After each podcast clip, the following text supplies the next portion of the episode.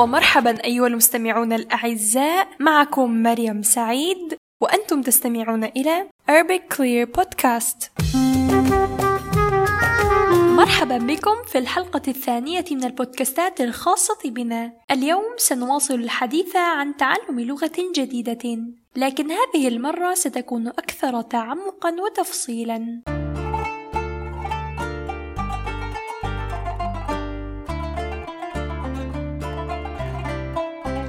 كل تلك النصائح التي قدمتها لك في الحلقة السابقة يمكن تطبيقها على عادات أخرى أيضا مثل الرياضة وقراءة الكتب وتعلم العزف على آلة موسيقية جديدة وما إلى ذلك. ولكن الآن دعني أقدم لك بعض النصائح التي تتعلق بشكل أكثر تحديدا بتعلم اللغة نفسها. في كل لغة هناك أربع مهارات رئيسية يجب أن تتقنها. وهي التحدث والاستماع والقراءة والكتابة. وقبل ذلك يجب أن يكون لديك مستوى أساسي من القواعد والمفردات. لذا سنتحدث اليوم عن كيفية إتقان هذه المهارات بنفسك وباستخدام موارد مختلفة. وسأقدم لك أفكارا مختلفة حول كيفية تضمين العمل على تلك المهارات في حياتك اليومية.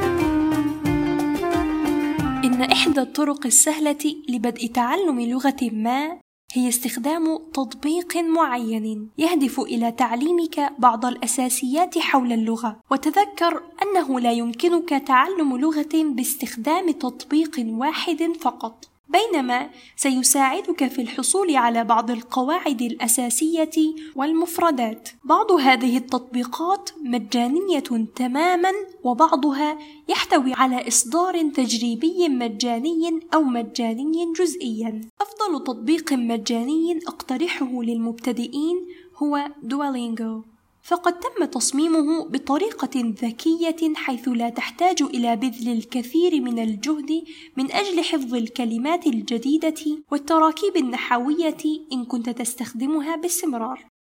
وبمجرد أن يكون لديك أساسيات اللغة والشعور بالثقة أثناء ممارستك بتلك اللغة، فأنت جاهز للمرحلة التالية. النصيحة الثانية هي استخدام طريقة تعلم واحد في كل مرة، بمعنى إذا قررت التعلم من كتاب معين أو تطبيق أو من مقاطع فيديو فلا يتعين عليك الالتزام بها إلى الأبد، ولكن يجب عليك استخدام هذه الطريقة فقط حتى تقرر تبديلها. هذا لأنه إذا قمت بجمع المزيد من الأساليب لتعلم اللغة ووضعتها في روتينك اليومي، فسوف تجعل الأمر أكثر صعوبة على نفسك لإكمال مهمتك اليومية لتعلمها.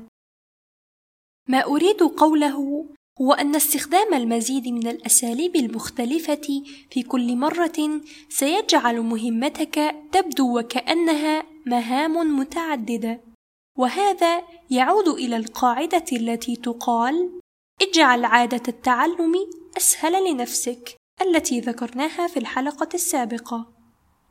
لذا اجعل الأمر أكثر بساطة لنفسك. فنحن البشر عادة نميل إلى الاعتقاد بأنه إذا أردنا القيام بشيء ما بنجاح فالوصول إليه ستكون أمرا صعبا للغاية. ولكن في الحقيقة الأمر ليس على هذا النحو. إذا لم تعمل على تسهيل الأمر على نفسك فسيكون لذلك تأثير سيء على اتساقك. وقلنا من قبل أن الاتساق هو الطريقة الوحيدة للنجاح. هناك طريقة أخرى لتسهيل الأمر على نفسك وهي أنك إذا فشلت في أن تكون متسقا من وقت لآخر أي إذا كنت قد قررت بنفسك أن تتعلم لغة يوميا لكن استصعب عليك الأمر لأي سبب كان لا تعاقب نفسك بفروض منزلية إضافية. هذا يعني أنه إذا كنت قد خططت لدراسة تلك اللغة كل يوم لمدة خمس عشرة دقيقة ولكني لم أستطع فعل ذلك لبضعة أيام لا تقل لنفسك أوه هذا يعني اليوم أنه سيتعين علي الدراسة لمدة 45 دقيقة لتعويضي عن كل الأيام التي فاتني. إذا قمت بذلك فستزيد احتمالية تأجيل مهمة تعلم اللغة أو إهمالها. لذا فقط عد إلى الطريق واستمر بنفس الطريقة التي كنت عليها من قبل، كما لو لم يحدث شيء لأن هدفك هو خلق عادة لتعلم اللغة وليس لتعلم لغة في أقصر وقت ممكن. لذا فإن المهارة الأولى التي أود تغطيتها والتي أعتقد أنها أهم مهارة في تعلم اللغة هي مهارة الاستماع. إذا كان لديك كتاب مدرسي يحتوي على تمارين الاستماع فلا تتخطاها هناك طريقة أخرى لممارسة مهارات الاستماع لديك، وهي من خلال البودكاستات أو من خلال مقاطع الفيديو مع الترجمة. هناك الكثير من ملفات البودكاستات المخصصة لتعلم اللغة فقط، والتي تحتوي أيضًا على نسخ وترجمات، بحيث يمكنك على الفور رؤية معنى الكلمات الجديدة وكيفية كتابتها. الاستماع إلى هذه البودكاستات مجاني تماما ولكن لا توفر جميعها نسخا وترجمات مجانية ومع ذلك أعتقد أنه حتى لو دفعت مقابل تلك النسخ فإن ذلك يؤتي ثماره حقا. لأنه أولا سيساعدك على تحسين إثنتين من هذه المهارات في نفس الوقت الاستماع والقراءة. وثانيا لأن لديها نسخا وترجمات وتسجيلات صوتية. لا يتعين عليك قضاء كل هذا الوقت في البحث عن كلمات جديدة أو البحث عن كيفية نطقها. مما يؤدي مرة أخرى إلى جعل عملية التعلم أسهل وليس أصعب على نفسك. هذا هو السبب في أنني أفضل حقا طريقة البث الصوتي لتعلم اللغات، ويفضل أن يكون ذلك بعد الانتهاء من الأساسيات مثل الحروف والقواعد والنطق وما إلى ذلك. بالإضافة إلى ذلك، فهو أرخص من الدفع مقابل دورة أو مدرس خاص، على الأقل هذا ما رأيته من تجربتي الشخصية. بالطبع لا أعتقد أن هناك طريقة مجانية بنسبة مئة في المئة لتعلم اللغة خاصة إذا كنت ترغب في تعلمها بشكل كامل. لكنني أعتقد أن هناك دائما طريقة أرخص وأسهل ولا تزال فعالة لتعلم اللغة. عندما يتعلق الأمر بالاستماع فإن الاستماع إلى البودكاستات أفضل من مشاهدة فيلم أو برنامج تلفزيوني. لأنه إذا كنت مبتدئا وترغب في فهم ما تستمع إليه فأنت بحاجة إلى الاستماع إلى متحدث أصلي يتحدث ببطء وبوضوح بما يكفي وهو أمر يصعب العثور عليه في البرامج التلفزيونية لأنه من تجربتي الخاصة يتحدث الممثلون بسرعة كبيرة وكلامهم غير واضح للمبتدئ. يعد الاستماع أمرا مهما حقا لأنه يجعل عملية تعلم اللغة أسرع وأسهل بشكل ملحوظ. من المرجح أن تتذكر كلمة ما على الفور بمجرد أن تسمع كيف يتم نطقها. ثانيا من المهم أن تقوم بممارسة الاستماع منذ بداية رحلتك اللغوية، لأنك بهذه الطريقة ستعرف كيفية نطق الكلمات بشكل صحيح، ولاحقا لن تواجه المشاكل في نطق الكلمات. وإحدى الفوائد المهمة الأخرى لممارسة الاستماع هي الاستعداد للتحدث مع المتحدثين الأصليين الحقيقيين في المستقبل. علاوة على ذلك فإن الاستماع كل يوم إلى لغة ما سيساعدك على البقاء في اتصال مع اللغة التي قد تشعر فيها بالكسل الشديد أو ليس لديك الوقت الكافي لدراستها بنشاط وبهذه الطريقة ستكون أقل عرضة لنسيانها أو أن تتوقف عن تعلمها. هناك طريقة أخرى أجدها ذكية وفعالة للغاية في تعلم اللغة وتحسينها حتى لو كنت مبتدئا فقط.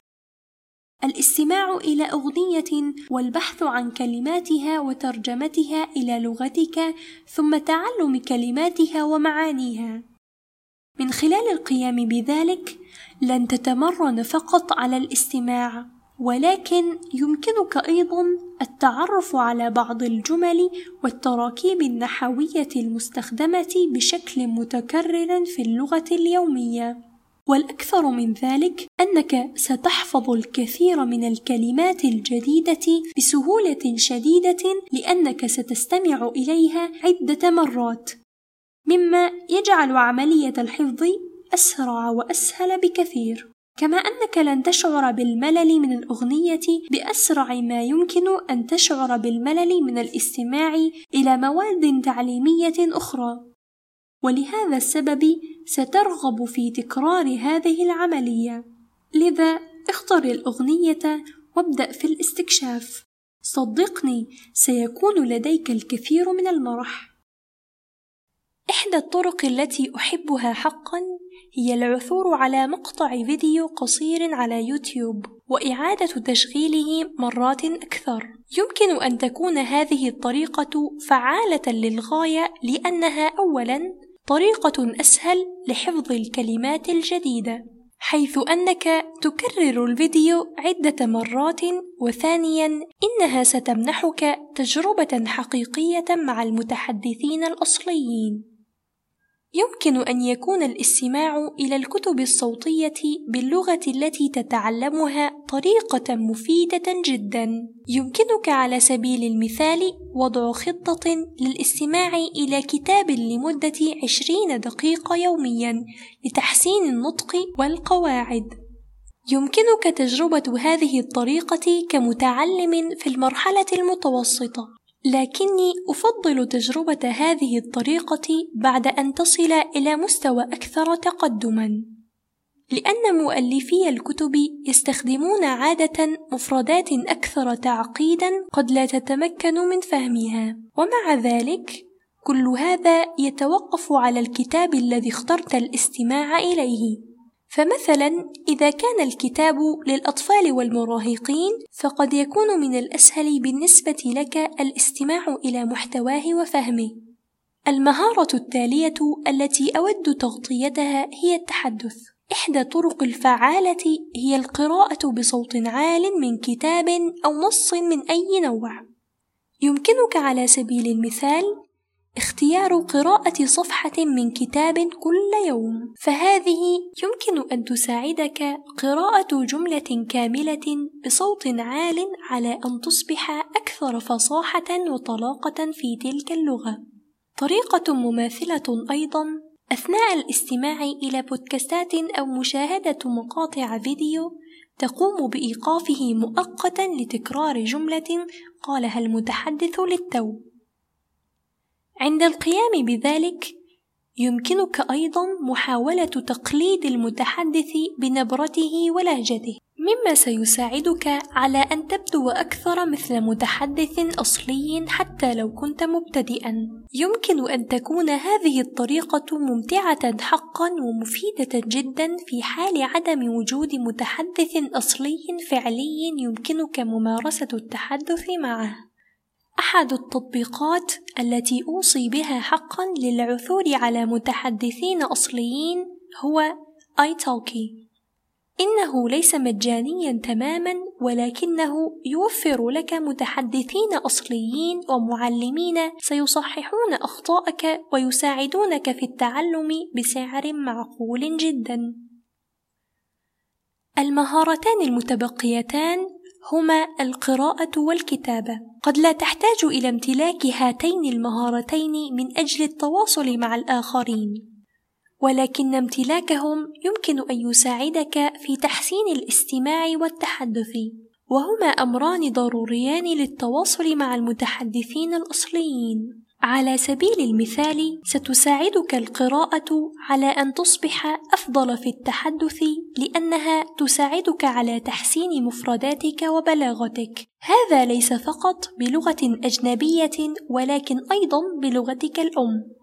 لست بحاجة إلى أن تكون ممتازا في القراءة لتتعرف على لغة ما جيدا، ولكن ذلك سيساعدك على أن تصبح أكثر طلاقة فيها. إحدى الطرق الممتعة التي أوصي بها حقًا عندما يتعلق الأمر بتحسين قراءتك هي طريقة الترجمة. أن تشاهد فيلمًا أو برنامجًا تلفزيونيًا بلغة تعرفها بالفعل، وتقوم بتشغيل الترجمة باللغة التي تتعلمها. وهذه الطريقة رائعة لمساعدتك على القراءة وفهم ما تقرأه بشكل أسرع، ويمكن أن يساعدك لاحقًا في قراءة نصوص أكبر مثل الكتب. إحدى الطرق الممتعة التي أوصي بها حقًا عندما يتعلق الأمر بتحسين قراءتك هي طريقة الترجمة. أنت تشاهد فيلمًا أو برنامجًا تلفزيونيًا بلغة تعرفها بالفعل، وتقوم بتشغيل الترجمة باللغة التي تتعلمها، وهذه طريقة رائعة لمساعدتك على القراءة وفهم ما تقرأه بشكل أسرع، ويمكن أن يساعدك لاحقًا في قراءة نصوص أكبر مثل الكتب. لممارسة كتابتك أود أن أقول إن إحدى أسهل الطرق هي إرسال الرسائل النصية وهذا يتطلب أيضا مقابلة أشخاص جدد. وأنا أوصي مرة أخرى بتطبيق italki إلى جانب القدرة على حجز اجتماع مع متحدث أصلي لممارسة التحدث. يوجد قسم على ايتالكي حيث يمكنك العثور على أشخاص عاديين مهتمين جدا بمساعدتك في تعلم لغتهم والتحدث إليك عبر الرسائل النصية أو الصوتية في قسم الدردشة. أعتقد أن الرسائل النصية والرسائل الصوتية تساعدك كثيرا في التعلم النشط، خاصة إذا كنت في المرحلة المتوسطة ولم تكن على اتصال بالمتحدثين الأصليين من قبل. لأنه عندما تقوم بإرسال الرسائل النصية يكون لديك وقت كاف لبناء جملة كاملة وفرصة أكبر للتمرن. علاوة على ذلك، هذه منصة مخصصة فقط لتعلم لغة، وهذه المحادثة التي تجريها مع المتحدث الأصلي هي فقط لغرض تعلم لغتهم لذا فإن الإعداد مختلف تماما عن المحادثة التلقائية الواقعية مع متحدث أصلي للأسباب التالية أولا في الحياة الواقعية قد لا يكون لديك وقت كاف لتجميع أفكارك وبناء جملة بطريقة مناسبة لأن زميلك قد لا يكون صبورا لانتظارك لتكوين جملة كاملة.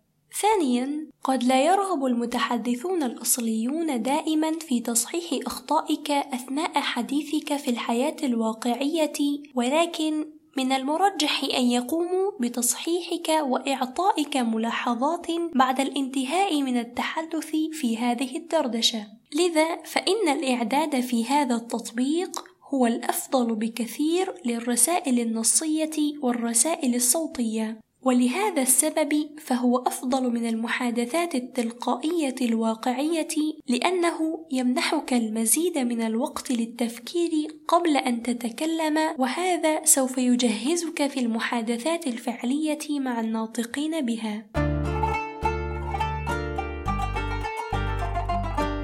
هذا كل شيء لهذا اليوم أيها المستمعون الأعزاء في الحلقة القادمة سنتحدث عن بعض العادات المفيدة الأخرى حتى ذلك الحين تأكد من الاستماع إلى هذه الحلقة أكثر من مرة وتحقق من النسخ مع الترجمة.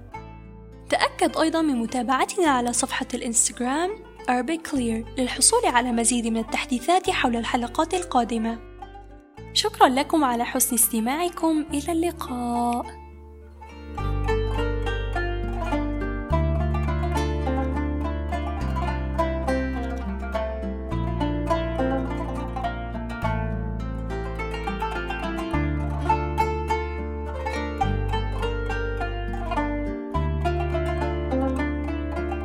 Hello everyone, this is Shafika, and today I will be explaining some key words and phrases which Maryam uses in her talk. I will take a word or a phrase from Maryam's speech, I will translate it, and then you should repeat the same thing after me. So, let's start off with nouns. قواعد مفردات موارد تطبيق. مبتدئ. مرحلة. طريقة. نبرة. لهجة. تحسين. دردشة. إعداد. منصة. قواعد. grammar مفردات vocabulary مهارة skill موارد resources تطبيق application مبتدئ beginner مرحلة stage طريقة method نبرة tone لهجة accent or dialect تحسين enhancing or simply making something better دردشة chat إعداد setting منصة platform now on to the verbs have in mind that some of those verbs take a noun form when they are put in a sentence in Arabic. So we will write the infinitive form of a verb in English, and then, as a translation, we will put the form that it takes when translated to Arabic. إتقان تصميم الالتزام ب قيام بجمع فشل في. للتعويض. تأجيل. يتخطى. تحسين. البحث عن. يفضل. نطق. يشعر بالملل من. يحضر. تطبيق إتقان to master something تصميم design الالتزام ب to stick to something يقوم بجمع to combine فشل في to fail التعويض to make up for something تأجيل to procrastinate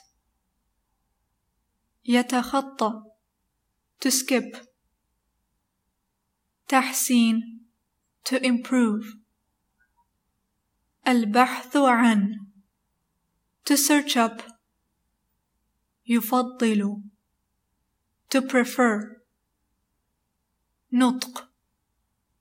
To pronounce. يشعر بالملل من. To get bored. يحضر. To prepare. تطبيق. To apply. تسجيل صوتي. متحدث أصلي. متعلم في المرحلة المتوسطة. إرسال الرسالة. العزف على آلة موسيقية. إصدار تجريبي مجاني. تسجيل صوتي. أوديو. متحدث أصلي. Native speaker. متعلم في المرحلة المتوسطة intermediate learner إرسال الرسالة texting العزف على آلة موسيقية to play a musical instrument إصدار تجريبي مجاني free trial version now adjectives. مجاني سابق مجاني free. سابق previous. Now adverbs. جزئيا باستمرار بالنجاح تفضيلا. بشكل ملاحظ. بالنشط. جزئيا. partially. باستمرار. consistently. بالنجاح. successfully. تفضيلا. preferably. بشكل ملاحظ. significantly بالنشاط actively link words ثانيا علاوة على ذلك ثانيا secondly علاوة على ذلك furthermore This is all for today. Thank you for listening to our podcast and make sure to check our Instagram page, Arabic Clear, and make sure to follow us for more updates on our new episodes. Have a nice week and إلى اللقاء